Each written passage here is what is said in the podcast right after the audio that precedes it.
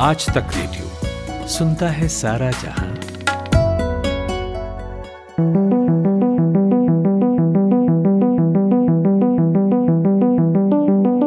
नमस्कार, ये है पौड़ खास और मैं हूँ कुमार केशव। बंगाल में सियासत रोज नया रुख ले रही है।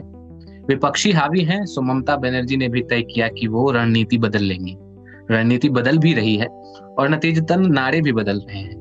तो टीएमसी की स्ट्रेटेजी कैसे बदल रही है और पार्टी के नारों में क्या परिवर्तन दिख रहा है? उस परिवर्तन से झलक क्या रहा है? इस पर बात करने के लिए हमारे साथ हैं हमारे सहयोगी केशव दुबे। केशव फ़िलहाल पश्चिम बंगाल का चुनाव कवर कर रहे हैं और वहाँ की राजनीति से परिचित हैं। लगातार ग्राउंड ज़ीरो पर हैं। तो स्वागत है आपका केशव। जी नमस्कार नमस्कार। केशव ममता बनर्जी को लगातार घेरा जा रहा था इस बात पर कि वो राम का नाम लेने को तैयार नहीं है। मगर अब उन्होंने एक नया नारा गढ़ लिया है। इस नारे के सहारे उनकी नैया पार लगेगी क्या? वो कह रही हैं हरे कृष्ण हरे राम विदा हो जाओ बीजेपी वाम।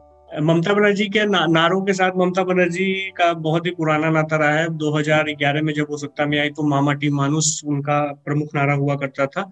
और इस बार चूँकि जय श्री राम के नारे को लेकर बीजेपी फोकस कर रही है और नेताजी जयंती पे विवाद भी हुआ और उन्होंने मंच छोड़ दी मंच पे अपनी स्पीच नहीं दी इसके विरोध में जैसे ही जय श्री राम का नारा लगा, वहाँ पीएम मोदी की भी मौजूदगी थी।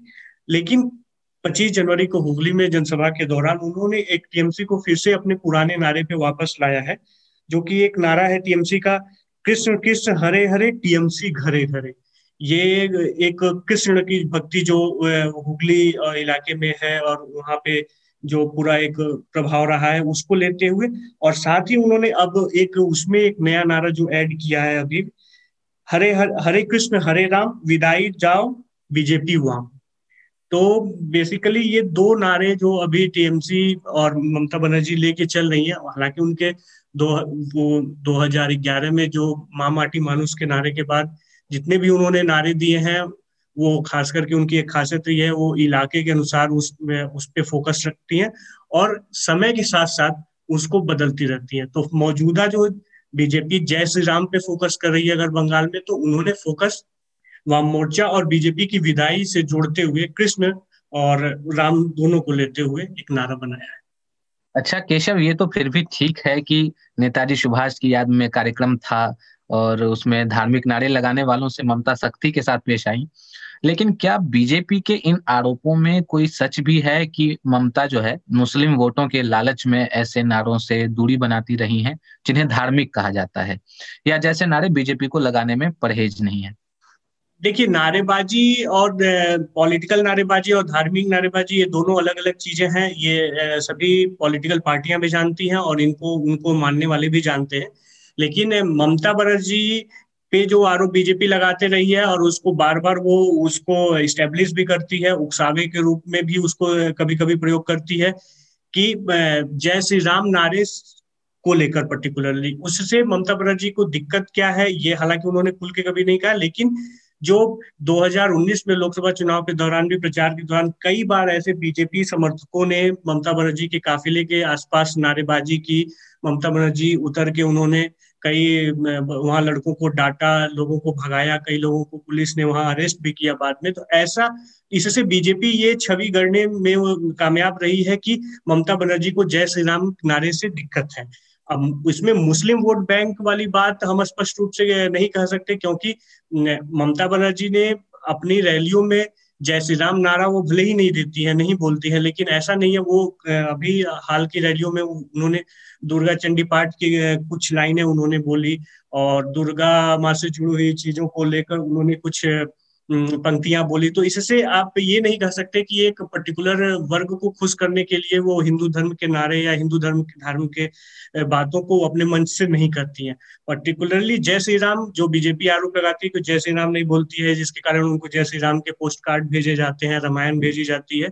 उस पे अगर, उसमें किसी वोट बैंक की बात है तो हर पार्टी की अपनी एक राजनीति है और बंगाल में तीस परसेंट के करीब मुस्लिम वोट बैंक है और अगर कोई भी पार्टी इस, इसके बड़े लेवल या बड़े हिस्से पर अपना कब्जा रखती है उसको पाने में समर्थन समर्थ होती है तो उसको काफ़ी उसको सीट में, विधानसभा सीट में फ़ायदा होता है।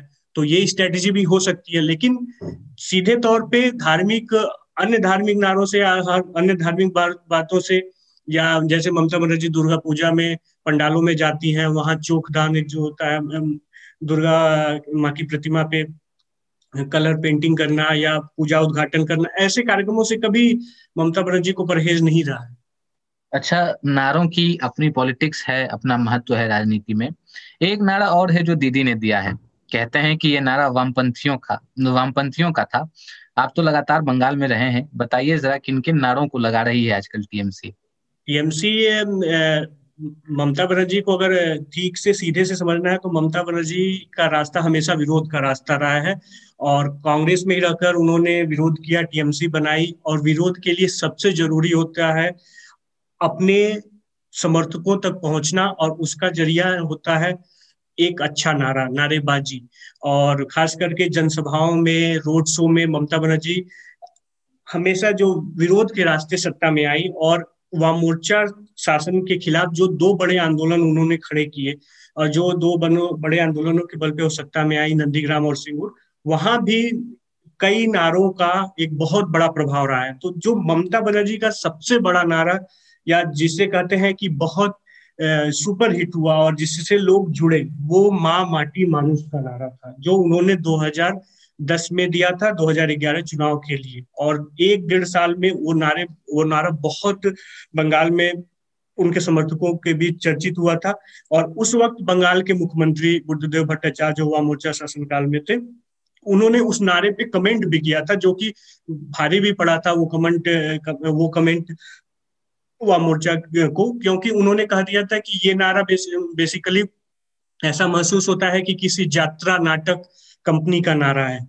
और इसी मुद्दे को ममता बनर्जी ने और भी बड़ा किया था। फिर ममता बनर्जी ने उस वक्त जब उनके जन ऐसा लगने लगा था कि जन समर्थन उनको काफ़ी मिल रहा है मामा टीम मानुस किनारे के बाद, धीरे से उन्होंने परिवर्तन चाहिए मतलब बदलाव चाहिए किनारे पे वो शिफ्ट हो गई। और इसी के साथ एक नारा उन्होंने उस वक्त और दिया था कि बदला नहीं, बदल चाहिए मतलब हमें बदला नहीं लेना है किसी से, हमें बदल मीन्स बदलाव चाहिए।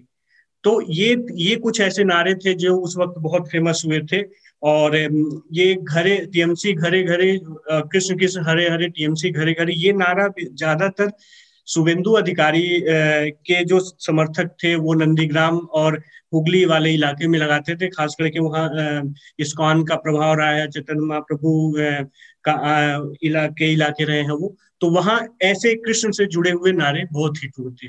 और अभी जो ममता लगातार कई नारों पे एक साथ जा रही हैं, जैसे वाम बीजेपी वाम विदाई जाओ, इस पे है, और लड़ाई चाहिए लड़ाई चाहिए लड़ाई कोरे बचते चाहिए ये सब कहीं ना कहीं, ये नारे कभी ना कभी युवा मोर्चा के किसी संगठन से भी जुड़े रहे हैं, जिन नारों को उन्होंने धीरे धीरे टीएमसी में शामिल कर लिया और उन्होंने नहीं किया, एक तरह से ऐसे कह सकते हैं कि युवा मोर्चा के कई नेता टीएमसी में शामिल हुए, जिससे उनके साथ उनके नारे और वो प्रभाव भी टीएमसी में आते हैं। ममता ने हरे कृष्ण हरे राम कहा है। अब ये भी याद रखा जाए कि ओवैसी भी बंगाल आ गए हैं। तो ऐसा नहीं है क्या कि ममता जो मुस्लिम वोट ओवैसी के हाथों खोएँगी उनकी भरपाई ऐसे नए नारे गढ़कर हिंदू वोटों से करना चाहती हैं? ओवैसी के बंगाल जाने से भी ज़्यादा प्रभावकारी बात जो है वो ये है कि फुरफुरा शरीफ जो हुगली में है वहाँ पे मैं एक बहुत बड़े नेता हुआ हुआ करते थे। उनके बेटे अब्बास सिद्दीकी ने एक नई पार्टी बना ली है। दो दिन पहले उन्होंने एक नई पार्टी का ऐलान किया। ये पूर्ण रूप से एक वोट बैंक माना जाता है और जिस पार्टी के साथ ये जुड़ता है, वो वोट बैंक वो उसको बहुत ही फ़ायदा पहुंचाता है। लेकिन जैसे ही इस बदलाव के चलते जो अब्बास सिद्दीकी के नई पार्टी बना लेने से उस वोट बैंक में न सिर्फ़ सेध लगेगी, बल्कि मुस्लिम वोट बैंक के पास अब्बास सिद्दीकी और ओवैसी भी एक विकल्प मौजूद होंगे, टीएमसी लेफ़्ट, बीजेपी कांग्रेस के सिवा जाने के लिए। और अब्बास सिद्दीकी ने कई कई दिनों तक इंतज़ार किया कि उनके साथ कोई गठबंधन करे और हाल में ही, जब ओवैसी ने अपना बंगाल दौरा किया था तो उन्होंने अब्बास सिद्दीकी से मुलाकात की थी। और वो इस मुलाकात के बाद ऐसा समझा रहा है कि ओवैसी की पार्टी और अब्बास सिद्दीकी की पार्टी एक साथ लड़ेगी। इस बीच एक इसमें दिलचस्प वाक्य ये हुआ है कि वहाँ मोर्चा जो अभी वहाँ एक सदी हुई चाल के साथ, कांग्रेस के साथ गठबंधन में लड़ रही है, उसने अब फिर से जो 2010 के पहले जो मुस्लिम वोट बैंक उसके पास हुआ करता था, उसको पाने के लिए जो वहाँ के प्रमुख है सूर्यकांत मिश्रा ने, उन्होंने अब्बास सिद्दीकी सहित जो छोटे मोटे वहाँ मुस्लिम नेता हैं उस इलाके को उनको एक आह्वान किया है कि आप लोग आइए, सेकुलर फंड को ज्वाइन करिए और हमारे साथ मोर्चे में शामिल होइए। तो अगर ऐसा होता है तो न सिर्फ़ वहाँ तीस परसेंट अट्ठाईस तीस परसेंट जो मुस्लिम वोट बैंक है वो बिखरेगा, बल्कि हो सकता है कि जो vote bank Muslim vote bank left से एकदम अलग हो गया था, वो लेफ़्ट की ओर भी जा सकता है, या अगर चमत्कार बिहार जैसा कुछ करते हैं, वैसी बंगाल में और अब्बास सिद्दीकी उनके साथ मौजूद रहते हैं तो कुछ कुछ सीटें जो अगर निकालते हैं तो ये ममता सरकार के लिए एक मुश्किल पैदा कर सकता है आफ्टर इलेक्शन और जहाँ तक रही बात की वो क्या ममता धीरे से हिंदू कार्ड की ओर लौट रही हैं तो ऐसा बहुत प्रभाव, ऐसा देखने नहीं मिलेगा। उसका कारण ये रहेगा कि बीजेपी ऑलरेडी इस मुद्दे को जय श्री राम के ज़रिए बहुत आगे ले जा रही है, और बीजेपी ने तो यहाँ तक कहना शुरू कर दिया है कि नंदीग्राम में अगर ममता चुनाव लड़ रही है तो वो वो सोच रही है कि वहाँ जीत जाएँगी। तो उसका कारण यह है कि उनके रणनीतिकार और कई लोगों के इसमें नाम है, जिसके ज़रिए वो चाहते हैं कि, हो सकता है कि वहाँ तीस परसेंट मुस्लिम आबादी है तो वो उसके वोट बैंक के सहारे सोच रही हूँ कि वहाँ वो जीत जाएँगी। तो ममता जो एक ममता की जो एक छवि बनाने की कोशिश है बीजेपी की हमेशा से वहाँ पे तो वो मुझे नहीं लगता है कि वो उनको फिर से उस हिंदू कार्ड पे लौटने देगी। अच्छा केशव, एक बयान अभिषेक बनर्जी का आया, ममता के भतीजे हैं। वो कह रहे हैं कि बीजेपी वंशवाद का आरोप न लगाए। खुद कैलाश विजय वर्गीय जिन्हें एमपी से बंगाल में बीजेपी ने चुनावी रणनीति बनाने के लिए लगा रखा है, वंशवाद की राजनीति में लिप्त है। तो मैं पूछना ये चाह रहा था कि इसमें तो शुभेंदु अधिकारी भी शामिल हैं। क्या ये वाकई मुद्दा है बंगाल में? बंगाल में वंशवाद का मुद्दा अभी तक कभी नहीं रहा था। बंगाल में वंशवाद का मुद्दा सिर्फ़ तब उठा है जब ममता बनर्जी के भतीजे सीधे सीधे दो बार से वो एमपी भी हैं, लेकिन उन्हें अभी तक मतलब ऐसी बात नहीं हुई थी। वंशवाद का आरोप तभी हुआ जब शुभेंदु अधिकारी टीएमसी से छोड़ छोड़कर बीजेपी में आ गए और वो लगातार भाईपो उनको वो भाईपो कहते हैं भतीजे को बंगाल में कहा जाता है तो ममता बनर्जी के भाई को, भतीजे को, वो अभिषेक बनर्जी को इसी नाम से टारगेट कर रहे हैं। और जो शुभिंदु की जो सीधी सीधी लड़ाई थी शुभेंदु और शोभन चट्टोपाध्याय की वो लड़ाई थी, वो टीएमसी में ऐसा, ऐसी इमेज उनकी बन गई थी कि ममता के बाद जो चीज़ें बटेंगी पार्टी में, वो जो चीज़ें होंगी, उसमें शुभेंदु और शोभन चट्टोपाध्याय जैसे नेता आगे आएँगे, उनको ज़्यादा हिस्सा मिलेगा। लेकिन ऐसा हुआ नहीं। धीरे से ममता बनर्जी के परिवार से ही अभिषेक बनर्जी ऊपर आए और उन्होंने पार्टी के कंट्रोल कमान को धीरे धीरे लेना शुरू कर दिया। कहा यह जाता है कि प्रशांत किशोर अगर बंगाल गए हैं और टीएमसी के लिए आज प्रचार टीएमसी के लिए वहाँ चुनावी रणनीति बना रहे हैं और सामने ला रहे हैं चीज़ों को तो उसके पीछे भी अभिषेक बनर्जी का ही स्ट्रेटजी है।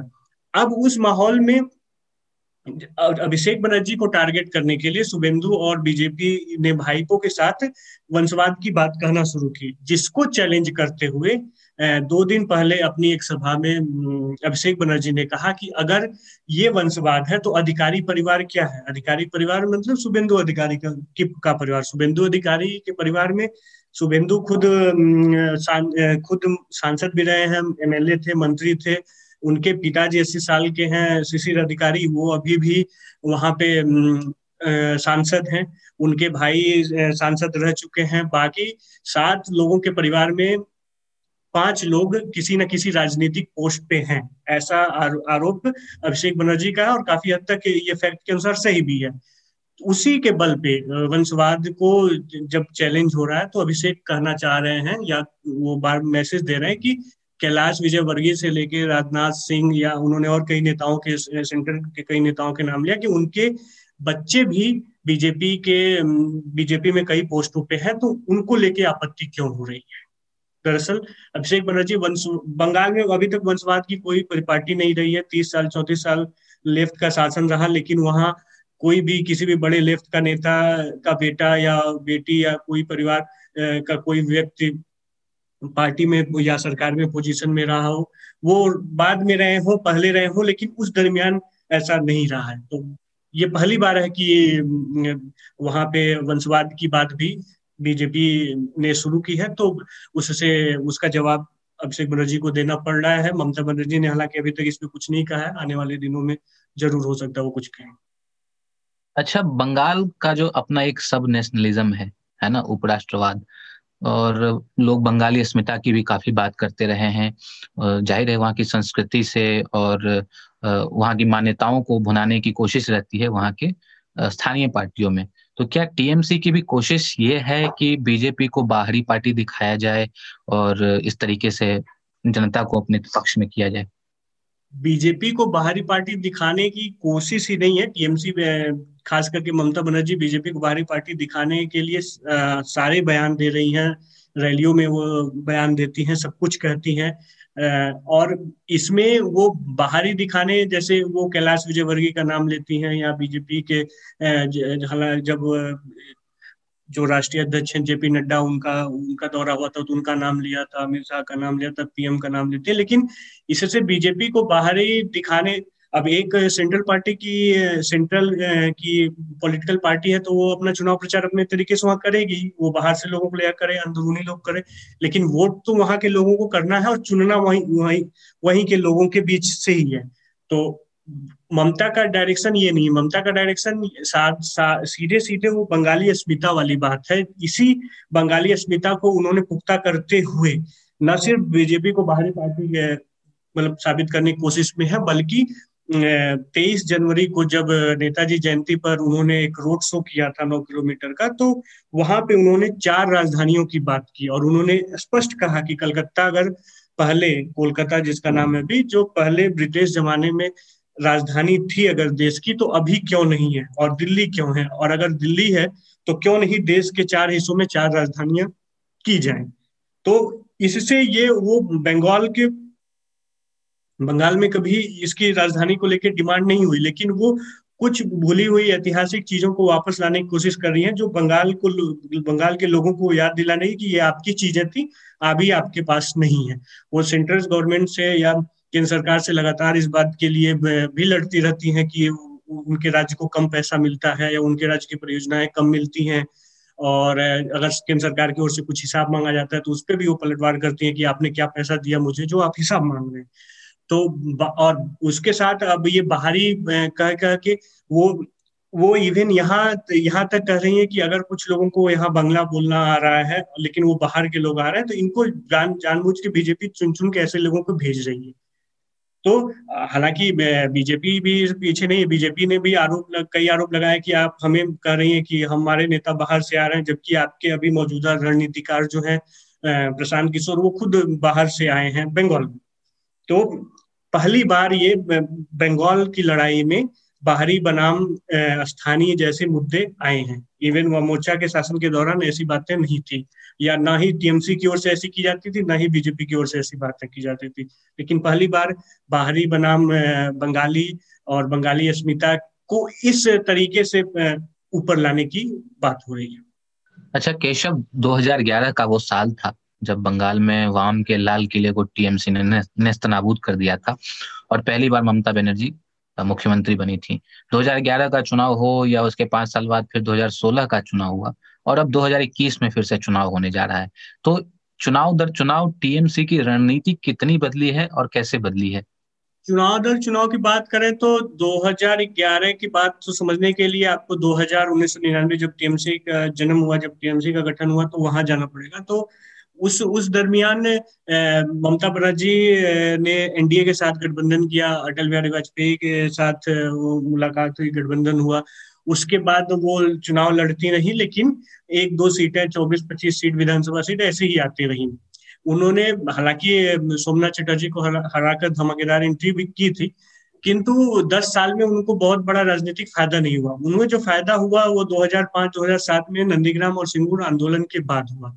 जिसके, जिससे चलते पूरे बंगाल में एक ऐसा माहौल बना कि किसानों की ज़मीन व मोर्चा सरकार इंडस्ट्रियलाइजेशन के लिए इस्तेमाल कर लेगी। और इस आंदोलन और मूवमेंट के बाद उन्हें एक बहुत राजनीतिक सफलता मिली। और वो धरने पे भी बैठी थी कोलकाता में। और उसके बाद उन्होंने 2011 में जो बिल्डअप किया था, उसको उन्होंने दो हज़ार ग्यारह चुनाव में अच्छी तरह से भुनाया और भारी मतों से विजयी हुई और बत्तीस, तैतीस साल बाद वामोर्चा सरकार वहाँ से हट गई, बंगाल से। लेकिन इसके बाद पाँच साल शासन के दरमियान देखा यह गया कि ममता बनर्जी को कई सारी मुश्किलें आई। ममता बनर्जी का हमेशा रास्ता विरोध कर रहा है, लेकिन सरकार चलाने के लिए स्ट्रेटेजी, रणनीति और ये सब दोनों चीज़ें ज़रूरी हैं। उसी दरमियान उन्होंने यूपीए टू से अपना संबंध भी तोड़ा और वो कांग्रेस से अलग भी हुई। केंद्र में। और वहाँ पे चिट फंड जैसे कई मामले हुए भ्रष्टाचार के। सुदीप्तो सेन और उनकी ही पार्टी के कुणाल घोष शुभेंदु अधिकारी शोभन चट्टोपाध्याय, कई बड़े नेताओं पे नारदा शारदा चिटफंड जैसे मामलों में लिप्त होने के आरोप लगे। कई को सजा वही मुकुल राय मुकुल राय भी जो अभी बीजेपी में आ गए, वो भी निशाने पे तो उस वक्त ममता बनर्जी के नंबर टू हुआ करते थे, पार्टी में दो नंबर की हैसियत रखते थे।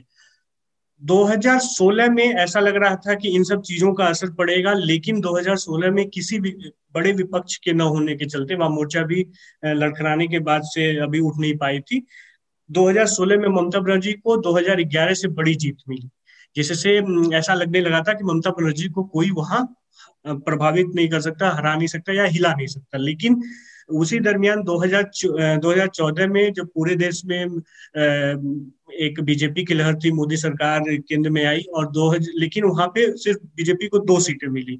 उसके बाद से बीजेपी ने वहाँ फोकस किया और इस बात को 2016 तक ममता बनर्जी ने या उनकी पार्टी ने बहुत महत्व नहीं दिया। लेकिन 2016 के बाद जैसे बीजेपी का फोकस वहाँ बढ़ा और 2019 में बीजेपी ने जैसे वहाँ 18 लोकसभा की सीटें हासिल कर ली, उससे टीएमसी को कहीं ना कहीं ये समझ में आने लगा कि ये बीजेपी एक बड़ी विपक्षी पार्टी हो सकती है। तो अगर टीएमसी की राजनीति की बात करें, स्पेशली ममता की राजनीति की बात करें तो ममता अभी तक वहाँ समझ रही थी कि कोई विरोध में नहीं है, लेकिन इस बार उन्हें साफ़ साफ़ दिख रहा है कि बीजेपी बड़ी, बड़े विरोध के तौर पे खड़ी हो रही है। और बीजेपी का खड़ा होना ये वाम मोर्चा और कांग्रेस को वहाँ कमज़ोर होने से, के कारण बीजेपी और मजबूती से वहाँ खड़ी हो रही है। जिसके कारण अभी मौजूदा दौर में अपने चौतीस पैंतीस साल पुराने वाम मोर्चा या वाम पार्टियों को ज़्यादा निशाने की बनाने की बजाय बीजेपी को ममता निशाना बना रही है। तो 2021 में ये बहुत चीज़ें डिसाइड होंगी कि टीएमसी की पॉलिटिक्स से जो दस साल में ममता बनर्जी ने किया है, उसको बंगाल सरकार बंगाल की जनता ने कितना एक्सेप्ट किया है, वो कितना अभी उस पर कायम है, या ममता बनर्जी का करिश्मा वैसा ही रहेगा, या उस पर बहुत बड़े लेवल पे असर पड़ेगा, या बीजेपी एक नए किले को भेदने के में कामयाब हो जाती है, या फिर वह मोर्चा या कांग्रेस फिर से वापसी कर सकते हैं। हालाँकि ममता बनर्जी ने न सिर्फ़ मतलब न वो विरोध की बात कर रही हैं और न न ही सिर्फ़ वो लगातार अपनी रैलियाँ कर रही हैं, बल्कि उन्होंने कई जनहितैषी प्रोग्राम भी शुरू किए हैं हाल के दो तीन महीनों में।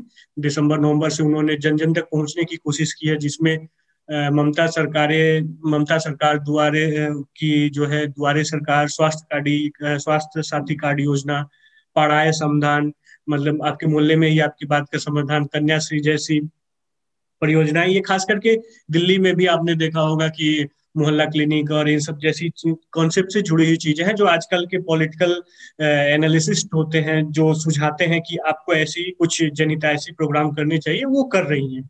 और हो सकता है कि एक तरफ़ उस, उसका साथ विकास की बात कह के या लोगों की सरकार की बात कह के वो अपने लोग, अपने वोटरों को जोड़े रखे।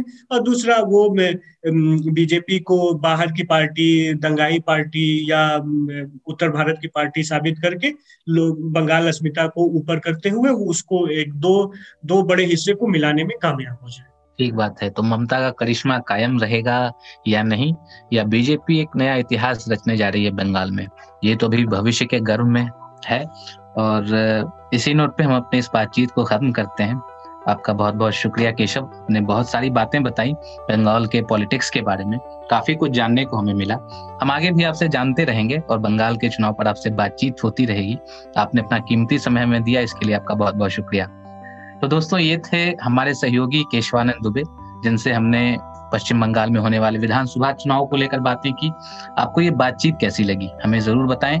हमारा ईमेल पता है रेडियो एट आज तक डॉट कॉम आपको कुछ भी कहना हो, लिखना हो, आप इस पे बेझिझक लिख सकते हैं। आप हमारे पॉडकास्ट आज तक रेडियो के यूट्यूब और टेलीग्राम चैनलों पर भी सुन सकते हैं। अब मुझे, यानी कुमार केशव को दीजिए इजाज़त। अपना ख्याल रखिए और सुनते रहिए आज तक रेडियो। नमस्कार।